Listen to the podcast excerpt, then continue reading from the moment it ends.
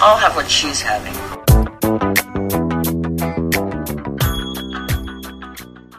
Welcome to the Our Better Half podcast. It's June 5th, 2016.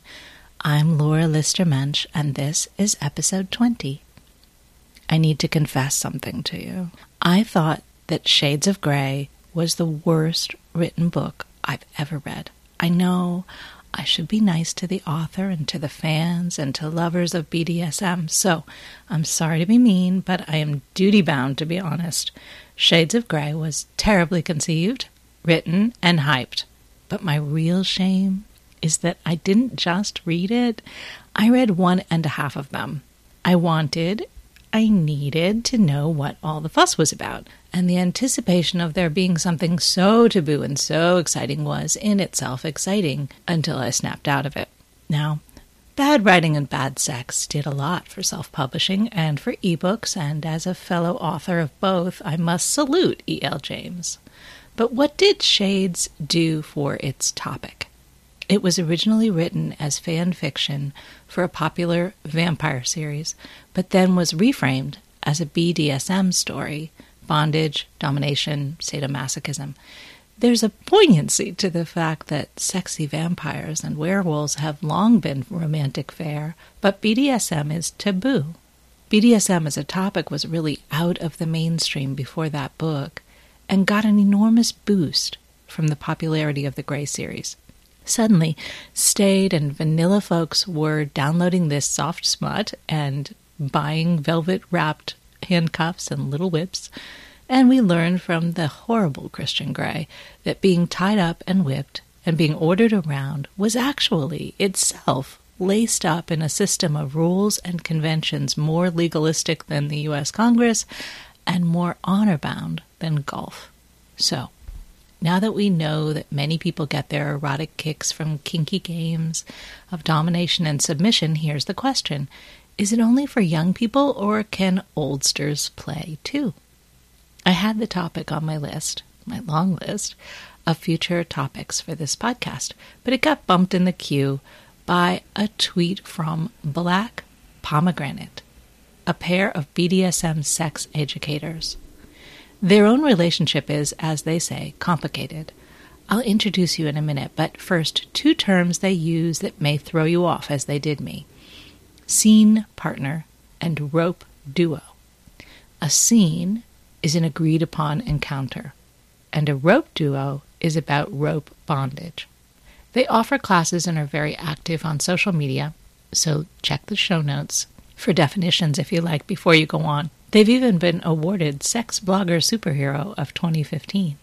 Mr. Black and Ms. Pomegranate are not yet in their second half, they're in their 40s, but they teach to older folks and they had some thoughts on ageism in the kink community that I thought you gentlefolk may want to hear. So, buckle up, decide on your safe word, and meet Black Pomegranate.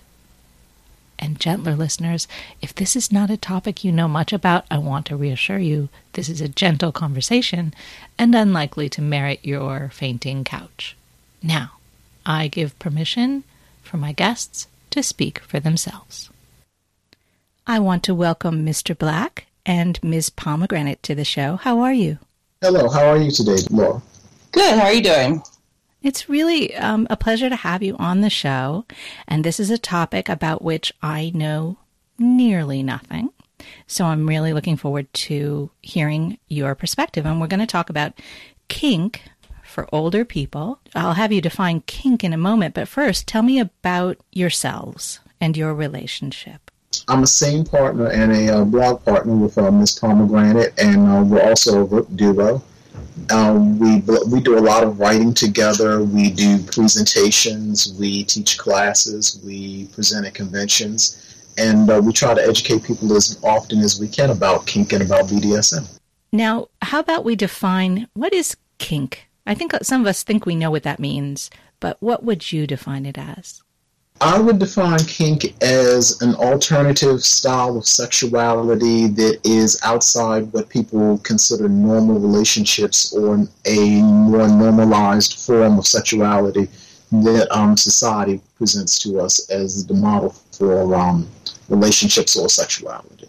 So if you have a fetish where um, you have a sexual attraction or um, you have sexual feelings for, you know, a certain fetish that you have or a certain type of activity, and that's outside of a normal range, that would be more of an alternative style of um, sexuality, and kink would fall under that. How about examples of what kink would be? Um, something that would be considered kinky is uh, we teach bondage to a lot of people and teach bondage classes. Um, bondage would be something that's considered kinky because it's outside of, well, it's getting more mainstream now, but it's a little risque or it's something a little different where if you get sexually charged when you're tied up or you're tying somebody up, that may be something that could be considered kinky. Or if you like to be spanked, they call often call spanking the gateway drug when it comes to kink because usually either spanking or light bondage are the first activities that people usually involve themselves in when they have a kinky interest. What does BDSM stand for? BDSM stands for bondage, domination, sadism, and masochism. The S can also stand for submissive as well and that's kind of an um, that term is from 1991, but it's an overall term for anything that's considered like a fetish lifestyle. And those four pillars that bondage, domination, submission, or sadism, that's and uh, masochism, that's all like under the umbrella of bondage, people that play with impact, people that um, play with sensation and pain, control, it's um, dominant submissive um, relationships. It's kind of an umbrella term that's come to mean like everything kinky. All right. So, coming from the perspective of someone who is unfamiliar with this, I have to, you know, I have to I examine my feelings about this, and I think, okay, um, pain, bondage, domination, submission, uh, sadism, masochism, all these things seem, you know, I feel like I've been raised to think that those are not only bad, but not sexy. So, where did you start with that, or how did you come to looking at these things as sexy and as not bad things? Well, I think we need to back up just a second because I think when you think about BDSM, you automatically think of one person giving pain and another person inflicting pain. And that is really only one aspect of kink or BDSM. There certainly is a lot of pain activities out there, but there's also a lot of ones that don't involve um, somebody giving or, or, or, um, receiving pain. So, you know, there's like sensation with um, feathers and ticklers or rope, which is which can be something that doesn't involve um, pain. There can be all kinds of sort of sensation play or, or, dressing up. Even what you wear can be a, can be a kink. It's also really important to separate the word kink and fetish because fetish is something that a person has to have to be sexually aroused by definition. So if you have a fetish for leather, you won't get sexually aroused unless you smell or can touch leather. Oh. Um, if you have a kink, if you have a kink for leather, it means you think somebody in leather is really sexy and you prefer it if they were in leather, but it doesn't necessarily have to happen for you to get in the mood. So fetish is more like the meat that you need to survive, but kink is more like the spice. Right. Exactly. Exactly. Um, then you sort of went into you know the things that you've raised, I think that are bad, which is definitely why this particular activity or activities fall outside of the mainstream because it goes against what certainly American society, I think that's what we need to, to focus on, um, considers bad. Other countries are, are a little bit more open to it. So it doesn't matter really. And, and of course, we can all know in recent history, even gay sex was considered bad. Mm. So fortunately, that's changing. It's it's about pushing those boundaries about what you think might be something different or, or a little bit a little bit bad. A little bit bad is certainly part of the allure of it. A couple of things I just wanted to to interject there.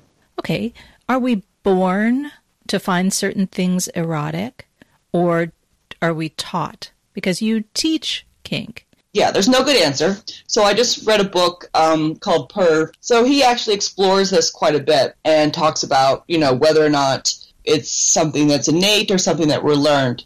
And, you know, the answer is nobody knows. And, and of course, the reason is because you just simply can't do those sort of tests on children one of the things he does say is that men by the age of our boys males by the age of 10 to 12 their sexuality is pretty much set in stone. They tend to not to be fluid. They tend not to change over the lifetime. Everything about them is set in stone whether they are going to um, have a foot fetish whether they are going to prefer men or women um, even whether or not they will be a, a, pedophile. Those are all set in stone before puberty hits. Women however uh, are much more fluid and can change their sexuality their likes dislikes, kinks, whatnot throughout their life, and you'll see that in society. So the answer to your question is, yeah, no one knows. What we do know is that um, a lot of these things are set in early life for males and come later in life for, for females. So over the lifespan, Yes. So if a guy says, I have an interest in leather, chances are he's always had an interest in leather. It's just that he's now um, voicing that desire. So the book is called Perv by Jesse Bering. And I can kind of attest that that's true because I've always liked bondage. Um, mm-hmm. I used to remember watching Wonder Woman back in the 70s and the early 80s when I was a kid. and I, I, focused on those episodes where she got tied up. I remember it was one episode where she was chained spread eagle in a um, jail cell. Mm-hmm that stuck in my young mind, or um, comic books, bo- uh, bondage and comic books. Mm-hmm. And for years, I suppressed that because I didn't that know or wasn't sure if that was right. And when I learned about BDSM and kink, I learned that it was all right, that it was acceptable, and that it was something that I could um, participate in in a, in a safe way, in, in a consensual way. That's something we haven't actually touched on the difference between um, kink and BDSM versus abuse, or like some of the bad things that you associated with bondage and domination and such, the biggest difference between those two areas, between kink and abuse, is consent. Everything that happens in um, BDSM or kink should be consensual with both parties at all times. Okay, how does that work? Talk about consent. It's actually almost well how you think it works. It, it's a really boring part of BDSM. So um, there's no way around it. You you meet a person and you say, I would like to play because anytime you um, are in a dungeon or in a party and you want to do an activity, it's called play, and, and dungeons are often called play spaces as opposed to as opposed to dungeons, and parties are often called play parties. So you say, I want to play, and the other person will ask you what type of play that you want to do, and and if he consents to doing that type of play, then you go further. Okay, let's say I want to do impact play. Okay, um, you know, where do you want to be hit? Where do you not want to be hit? Is that what impact means? Uh, impact means um, hitting hitting a person with something, whether it's a hand or a paddle or an instrument, anything. You have to ask the person where they want to be hit, where they don't want to be hit. Do they want, you know, hard impact or soft impact? If there's going to be sexual contact, you need to ask them about STDs. I mean, it's really very sort of boring and invasive, but it's there to keep everybody safe. And one of the most important things you do during consent is talk about how the scene will end, either how it will end naturally or how it will end if there's emergency. So we talk about safe words during a consent or during negotiations when we talk about safe words. So green is I'm good, yellow is you know that's too hard, maybe back out, and red means stop, we're done. I, I'm I'm not doing good. I need to get out of the scene. So we build in safety measures for people to be able to get out of the scene quickly if they want to, and that's how consent works. It is a laborious part of, of BDSM, but it's there to keep everybody safe. People who like, for example, being dominant in in a sexual context, okay. are those going to be people who like being dominant in their regular life with their other relationships, or is there no correlation? It's often no correlation. I'm dominant in the BDSM scene, but generally I'm pretty much an introvert and pretty much a quiet person. I'm not very assuming a lot of times, and I certainly don't carry um, a persona that I have as a dominant in my normal everyday life. And I'm just the opposite. I'm a dominant in the scene, but I'm a bossy person who speaks her mind and, and kind of a control freak. So you have both um, both spectrums there. I mean, dominants can be um, anything. You know, they can be quiet people or submissive in their in lifestyle, or they can be CEOs. But very often with men who come into the scene, uh, it tends to be a little bit of a cliche, but it's true. Is that you know powerful men tend to come in and, and want to be submissive, especially to women.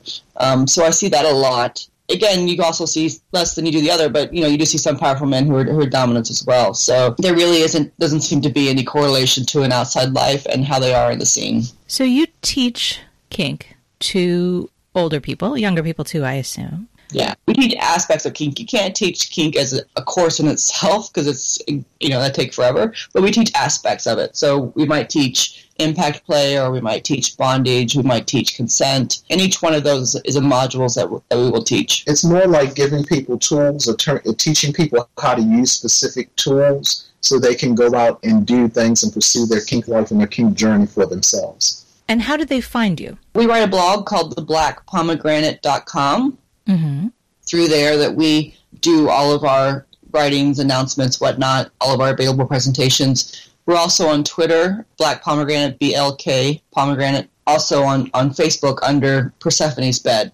Can we talk about older people? Sure. Are older people that you've worked with that have sought out your classes, are they different when it comes to kink? Uh, yes, because generally older people, uh, all depending on the time frame that you grew up in, like if you're a person in your 50s, you tend to have grown up maybe in the 70s. So there are certain things that you're going to have a harder time accepting that it's okay to do. Um, if you're an older man, generally you were taught never ever to hit a woman under any circumstances. If you were a woman, you were, were perhaps told or taught never to be overly assertive or overly bossy or overly aggressive. Um, you were taught that bondage isn't a good thing. You were taught that um, striking somebody isn't a good thing. And what you have to do is kind of break down some of those stereotypes and say, yes, there is a context where all of those things are bad, but if you're doing those uh, same activities in a consensual way and you're doing them in a way where you've learned and you have the correct techniques to do things, then it can be a pleasurable and a good activity. A good example would be something like bondage. If you tie a person and you tie them in a BDSM scene, you're tying them in a specific way where you're watching the knots that you tie so they don't tighten up. You're watching that person's joints and ligaments and their circulation. You're watching their breathing. You're checking in with that person to make sure that they're okay. You have safety scissors or um, safety cutters close by so you can release that person from bondage quickly if they if they have to be released. You have something like a safe word where that person is able to communicate to you if the scene, if they want to be out of the scene or if they want the scene to continue longer. So there are certain mechanisms in place, and that's a lot of what we teach. The mechanisms that you can have in place to make a scene safer, to make it consensual, and to make it something fun versus something that's going to be violent or something that's going to be a violation of a person. When someone is uh, participating in BDSM, they're also carrying their personal histories, obviously, which may have involved traumatic relationships. Uh, they may have experienced rape or abuse. Um, how does how does that play into this? That comes into play a lot of times in the, in the negotiation process, where you will speak to somebody and say, "Well, do you have triggers? Or are there certain things you want to approach in a scene, or are there certain things you don't want to approach in a scene?" And it varies. You can never really assume. There are people that have um, a past history of abuse but they're able to play BDSM scenes and it doesn't affect them at all.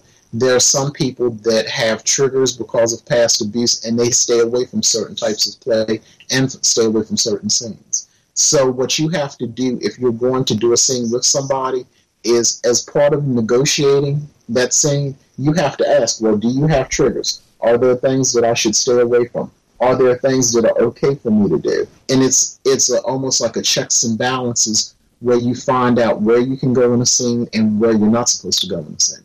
Are older people welcome in the world of BDSM and kink? Um, to a degree, yes, and to a degree, no.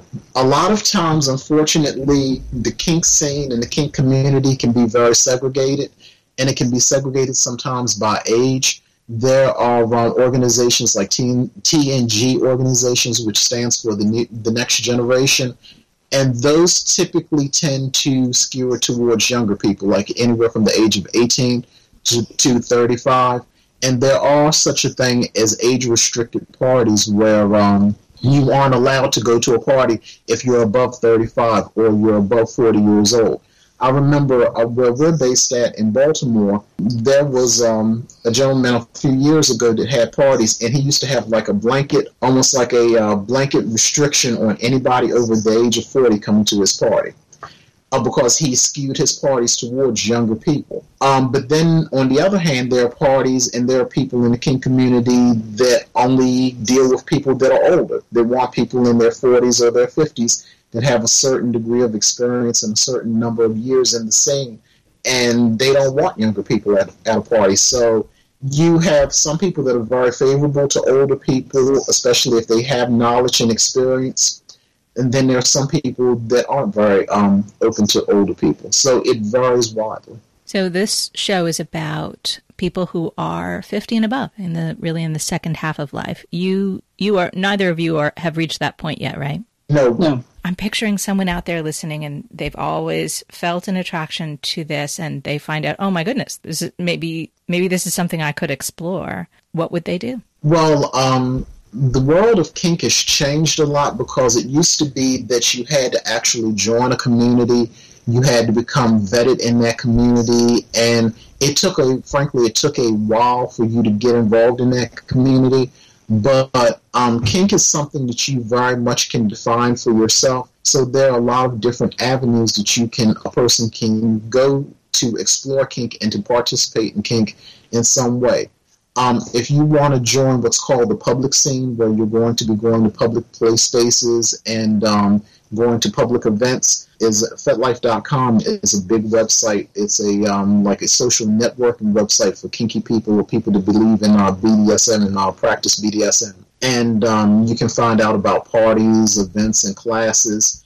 And it's very open there. I mean, if you look hard enough on Facebook, you can find um, kinky um, events or kinky organizations. If you look on Twitter, you can um, connect with kinky people.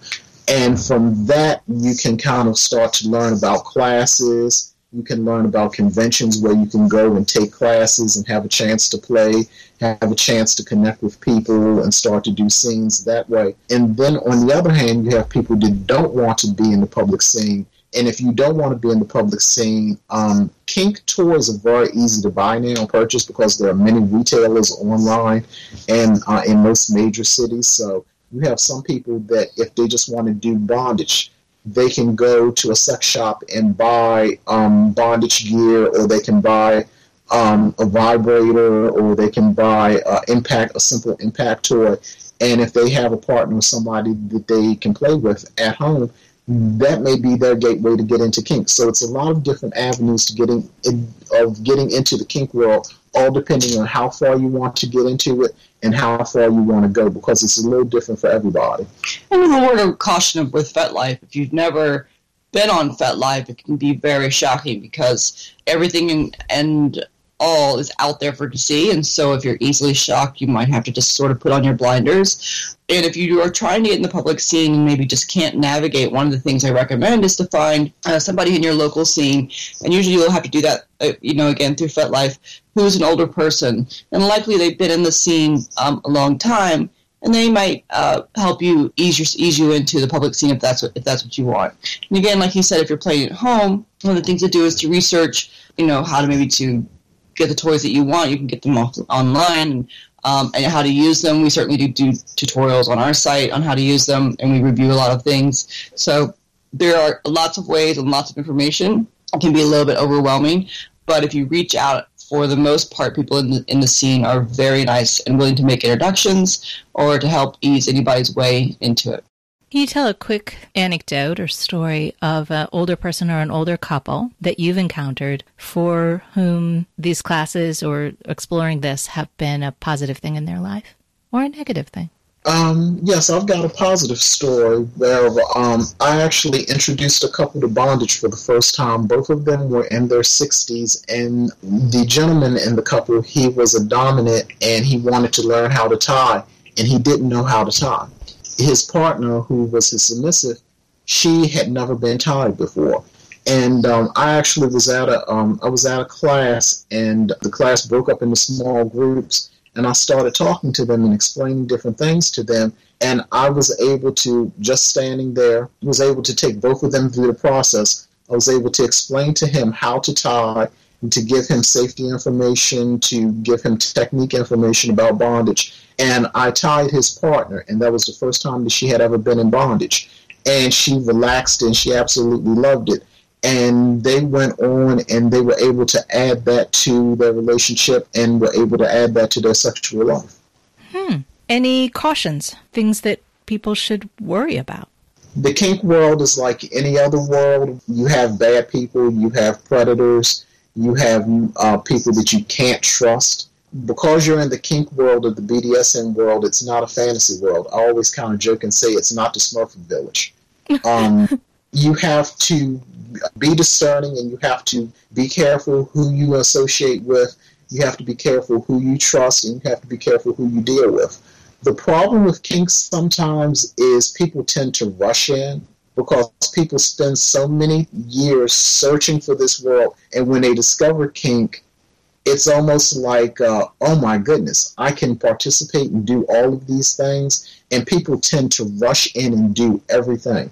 It's like you can you can kind of notice people that are new, to, completely new to the scene, because they tend to go to a party every week or they tend to try and go to every convention, or they tend to try and go to every class, or they are always, if they go to a party, they may try to do five scenes in a night at a party. So it's almost like they become so immersed in it that they don't really think about what they're doing because they're just enjoying this new thing. And sometimes when you rush fast with things, you tend to make mistakes and you tend to make poor judgments. Hmm. So you two are not in the second half of your life yet. I want you to imagine for me that you're 30, 40 years older than you are now. Will you still be involved in this world? And, uh, you know, what do you envision for yourselves in this way when you're much older? That's a good question, and I wish I had a crystal ball. Mm-hmm. Um, and the answer is I don't. I don't know. Um, I certainly would always like to advocate for sexual freedom, no matter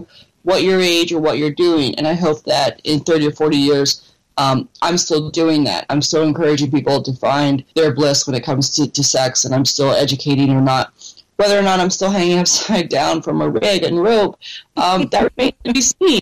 Uh, um, so I, you know, I can't say. All I can say is that advocating for sexual freedom is certainly a lifelong um, passion, no matter whether or not I'm going to a play party every week or I haven't been to one in a year. How about you? I honestly can't say. I would hope it's to some capacity that I would be into kink for the rest of my life, but I honestly can't say. I always hope that I can touch people in a positive way, and if I have knowledge and skills that I'm able to help people with and to help people along the sexual journey, then I certainly would be willing to do that. But whether I'll be in kink personally the rest of my life, I truly don't know. Well, this has really been interesting.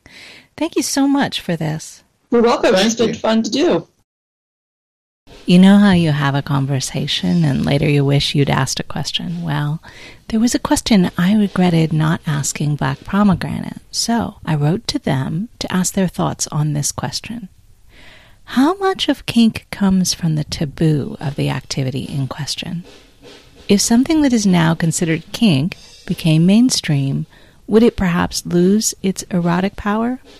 In other words, is the taboo part of the erotic power, or is what attracts us erotic on its own? They sent me this answer. The danger with kink becoming mainstream is that it begins to lose what made it special in the first place. For example, we teach that every rope bondage experience is unique. If people become complacent about the experience, then they're losing the emotional connection, which makes kink special. For some people, the fetish experience is what retains the erotic power. For others, it's the emotional high of participating in the experience. It's truly different for everyone. Thank you, Black Pomegranate, for that follow up. And by the way, Black Pomegranate will be presenting at the Woodhull Sexual Freedom Summit on the topic of diversity in kink communities.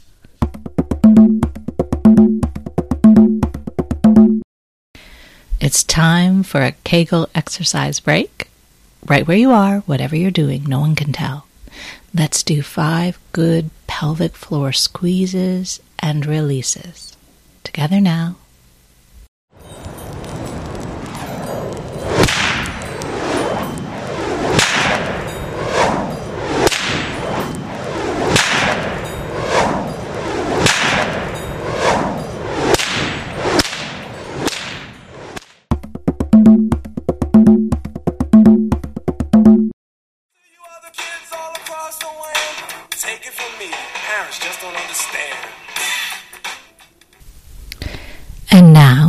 Our youth translator, Marina Maklos, will explain that to a grandma, or in this case, a grandpa.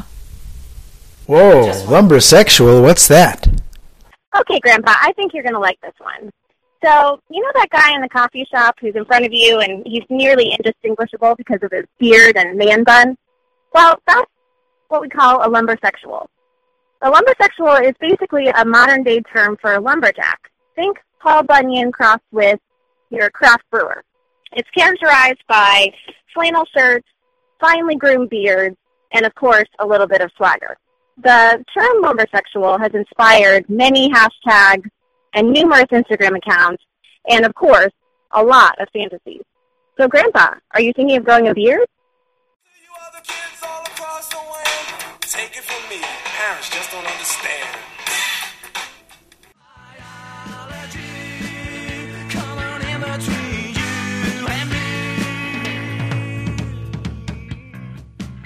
Welcome, Dr. Rosalind Baculum. What do you have today for us? Today, I have a new study that helps explain why men, men, not women, fake orgasms. So, the issue of faking orgasms is, is most associated with women, and even the opening clip on this podcast of the scene from when Harry met Sally is, is perhaps one of the most famous. But women aren't alone in faking orgasms. It turns out men do it too. There's a new study in the journal Sexual and Relationship Therapy that, that tries to understand this phenomenon. Mm-hmm. And so the researchers recruited about 230 men between the ages of 18 and 29 who had reported pretending to orgasm at least once in their current relationship. It turns out that the participants actually fake orgasm about one quarter of the time with their current partners. This doesn't mean that, of course, one quarter of the time that you yourself have sex, your, your male partner may be faking orgasm, just that among men who do it, they do it roughly one quarter of the time. And most frequently with the, the standard um, penile vaginal sex, although it can happen in other types of sexual encounters as well. Hmm. And the researchers wanted to delve deeper rather than just the circumstances in which men faked orgasms, but, but also to understand better why they did it. They, interestingly, they found that not only was faking orgasm associated with being drunk, which is known to affect male sexual performance, but it was also associated with higher levels of relationship satisfaction. Now, of course, this association doesn't necessarily mean that, that faking orgasm means better relationship, and, and one certainly hopes not, but that the relationship could in fact be the other way around. That people who have better relationships have better emotional investment in their relationship could in fact be more likely to fake orgasm in a way to preserve the relationship. You're concerned about how your partner might feel if you don't climax at the end. So it's rather than having a discussion about it, you fake it. Most people have, have probably faked it at one time or another, and there might not be a, a huge issue with doing it once or twice, but the problem is, is of course, seeing orgasm as the be all and end all of sex. Sort of, you know, you can't have a good sexual experience if you don't climax at the end. And I think that's where the real problem lies because sex can be fun even without orgasm. And mm-hmm. orgasm is certainly fun. And I'm pretty sure my my mother would be shocked at me saying that. Sorry, mom. um, it's not necessarily the climax, no pun intended, of of every sexual encounter. It is separating the issue of orgasm and good sex. And was there discussion of whether men fake it for different reasons than women? They didn't look at women in this study, so it's it's really difficult to say. There do appear to be some similarities given that, you know, some of the men would fake an orgasm just because of they weren't feeling it that time. They weren't having a good sexual experience at that particular time, but they cared about their partner and faking it was simply easier than admitting that they weren't really into it at that time. So in that sense, there do appear to be, be some overlaps, and especially in the issue of it's easier to fake an orgasm than have a discussion about one's sexual desire and being able to be enjoying certain aspects of sex, but not necessarily needing to climax every single time. It begs the question, although I, I, this research was on younger men, so we don't know, but I wonder if it's generational or age related. The age group in this was only 18 to 29, so being able to generalize whether this might be true in older individuals isn't clear. So certainly I would imagine there might be more of perhaps medical or physiological reasons that could get in the way too. Yeah, very interesting. We'll have a link in the show notes at ourbetterhalf.net for anyone who wants to learn more. Thank you. Thank you for having me.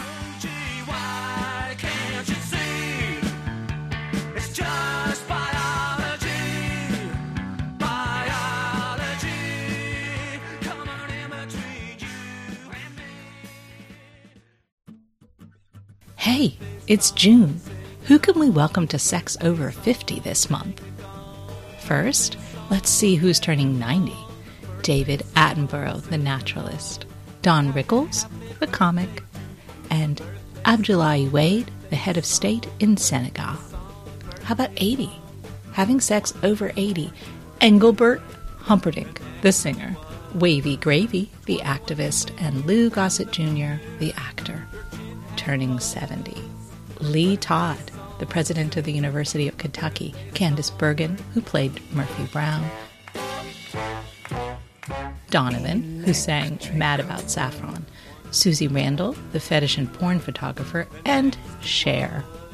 Turning 60, Elmer Wayne Henley, the murderer, Sri Sri Ravi Shankar, the religious leader, and Mirek Topolánek, the Prime Minister of Chechnya. But here we are, entering the second half of life and having sex over 50 as of now. Sigbjorn Apeland, the Norwegian musician and scientist, met Lotleso Lineo Lydia Letoyen, Lesotho diplomat, Stephen Baldwin, the actor, Fabrice Morvan, half of Milli Vanilli, Janet Jackson, also the singer, and also pregnant, and Luke Ford, the pornography gossip columnist from Australia.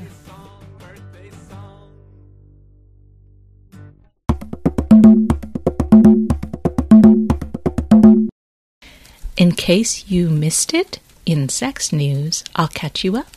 A bookstore in Wales has created an adult play fort out of their used copies of Shades of Grey. The fort is impressive, but the stack was out of control, so they had to do something with them. And they're made with non recyclable materials, more's the pity. So they're asking people to stop bringing them in. Ebooks, people, ebooks. We already knew that Shades of Grey fans were a little wicked, but researchers from the Ohio State University recently found that young female Shades fans who found these tomes romantic tended to be more sexist and more hostilely sexist against other women. Apparently, women who enjoyed the depiction of a dominant man and his submissive young lover tended to believe that men are superior to women generally, Women who thought Shades of Grey was abusive and degrading were more egalitarian. Not shocking, but still good to know. As mentioned before, I am not feeling Shades of Grey's literary value, but some of the reviews are very much to my snarky taste.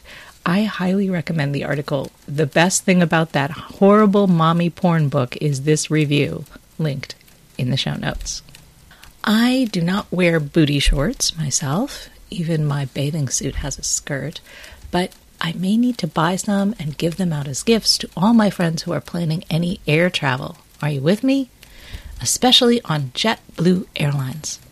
A young lady who was rocking such adorable shorts was refused passage on her connecting flight for being too provocative, which isn't, by all reports, a compliment. If we all start wearing booty shorts on planes until airlines learn not to arbitrate women's appearance, it's a good thing. And I love the idea of an army of over 50 women in booty shorts taking to the air. And hot flashes and hot pants. Well, that's awesome.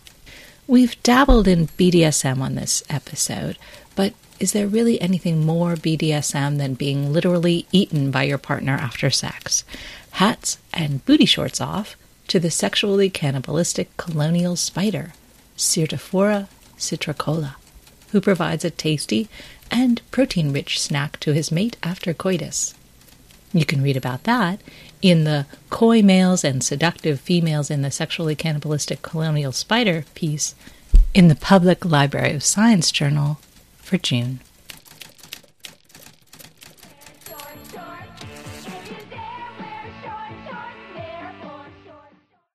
It's time to say goodbye almost, so, old people, I'm wishing you some lovely orgasms this week, and in the next two weeks, I'm delighted to bring you a very charming psychopath.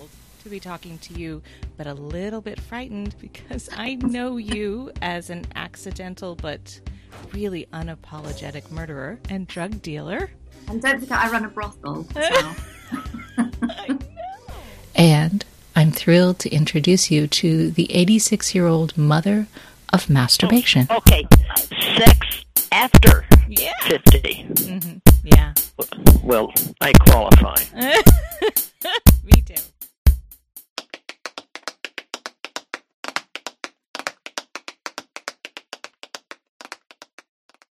Hey, this is Dan Savage from the Savage Lovecast and Savage Love, and you're listening to a Swing Set podcast at Swing Set FM.